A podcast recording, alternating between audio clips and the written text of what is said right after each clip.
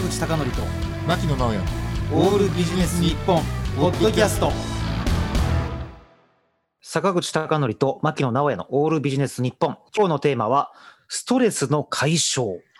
です。なるほど、もうこの時期には ね, ねもういろんなことが重なってますけれども、ねまあ、外出ね、えー、規制がどこまで続くか分かりませんが、ねね、現時点がどうかということではなくて、おそらくこれ以降も外出の、えー、と規制とか自粛というのが繰り返されるでしょうから、ね、その時にあのストレスをいかにこう解消していくかっていうのは、まあ、結構こうあの重要なテーマになってくるんじゃないかと思います。そうですね、なるほどね。あのもちろん私も放送で言えない趣味などはたくさん持っておりますけれども、さすがにこうあのね放送で言える範囲で、はい、あのストレス解消というのをちょっとここで皆さんと一緒に共有していきたいというふうに思います。はい、でおそらく私が思うにあの今ね家に閉じこもるビジネスパーソンが非常に多いでしょうから、うん、奥様あるいはあの旦那さん。あるいは恋人と一緒にいる時間っていうのは非常に長くなると思うんですね。うんうん、でそこであのうちの夫婦の場合はあの常に夫婦喧嘩は僕が負けるというルールになっているものですからあのバーバーっとこう言われても、まあ、最後は僕がすいませんでしたということで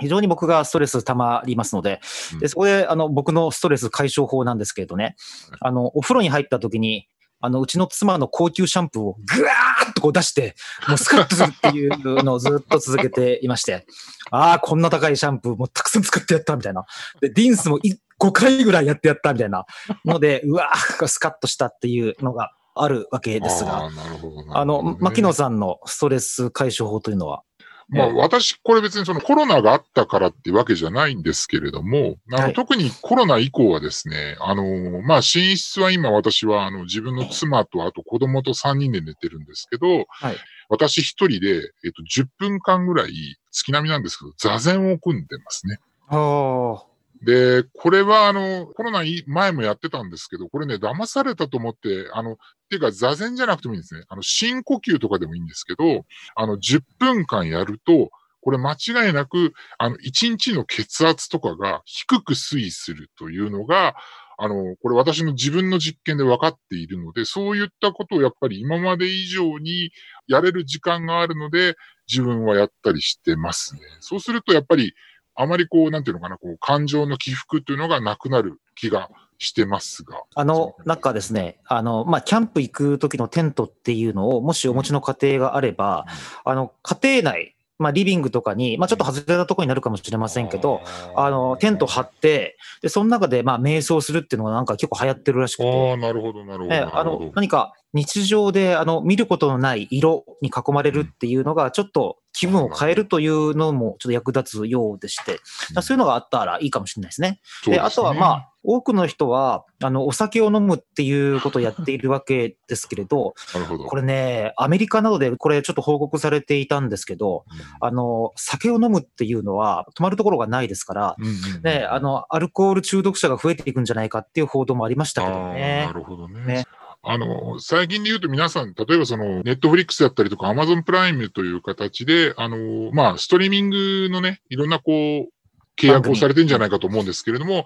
えー、私は、あの、普段、なかなかそういうふうなまとまった時間がないので、ドラマ全部見たりとか、そういったようなことをやったりしてますね。これだったら、あの、パソコンでも見れたりするので、そういったことをやったりしてますね。なるほど。あの、同時にこれ、あの、うまくストレス解消ができなくなってしまうと、うん、本当にこう、ギスギスした社会になってしまうなって恐れがありまして、そうなんですね。あの、先週のことなんですけど、はい、あの、ちょっとビールとチューハイを買いに近くのスーパーに、あの、寄って、えー、行きましてあのレジを待っておりましたらさんじゅうだいぐらいの若い女性の方があの何々の商品ありますかっていうふうに店員さんにお聞きになってたんですね、うん、そしたら店員さんが、まあ、優しい方だったと思うんですけど近くに寄ってきて教えてあげようとしたらその男性の店員さんに対してそのさんじゅっさいぐらいの女性の方がですね近寄んないでよって絶叫したんですよ。それでその後にあなたバカなの死にたいのって大声で言ってってでその店員さんがごじゅっさいぐらいの白髪の男性だったんですね。でさんじゅっさいの女性、まあ、ごじゅっさいの白髪の店員さん、まあ、別に年齢は関係あるかというともちろん関係ないんですけれどそういうことをこう平気で言ってしまうような世の中になってで僕がさすがにこれちょっと周りの人どういう反応なんだろうと思っておりましたら、あの近くにいたにじゅうだいぐらいの男性の人かな、そのごじゅうだいぐらいの男性店員に対して、いやそうですよ、ちょっと離れましょうよって言ってたんですね。いや、いやもちろん離れるのは大事と分かっていますし、ソーシャルディスタンス いってんはちメートル、ね、にメートル離れるのはもちろん重要なんでしょうけれども、えー、小売業とか物流業の人が、ね、いかにこう命を張って社会のインフラを、ね、あのなんとか維持していこうという中で、いやーちょっととそれは本当どうなんだろうと思いましたん で, ですね、えー、僕は本当にそんなに店員さんにねそこまで近寄ってるようにも見えませんでしたけどね、店員さんに絶叫するぐらいだったら本当にあの旦那さんか奥さんの高級シャンプーをガーって出してあのねお風呂場でストレス解消するぐらいをちょっとお勧めしたいななんて思いますね。そうですね、はい、ただね僕ちょっと思うのですが、あのこれまでヨーロッパとかは人権とかあるいはダイバーシティとか言っていろんな人たちの活躍をこうなんていうか支えていたように見えたんですけど、うん、もうこのコロナウイルスの一件でもう一気に僕はヨーロッパの偽善が暴かれたなっていう感じがしますね。なるほど、ね、ちょっと前まであのトランプさんとかねボリス・ジョンソンが壁を作るとかね、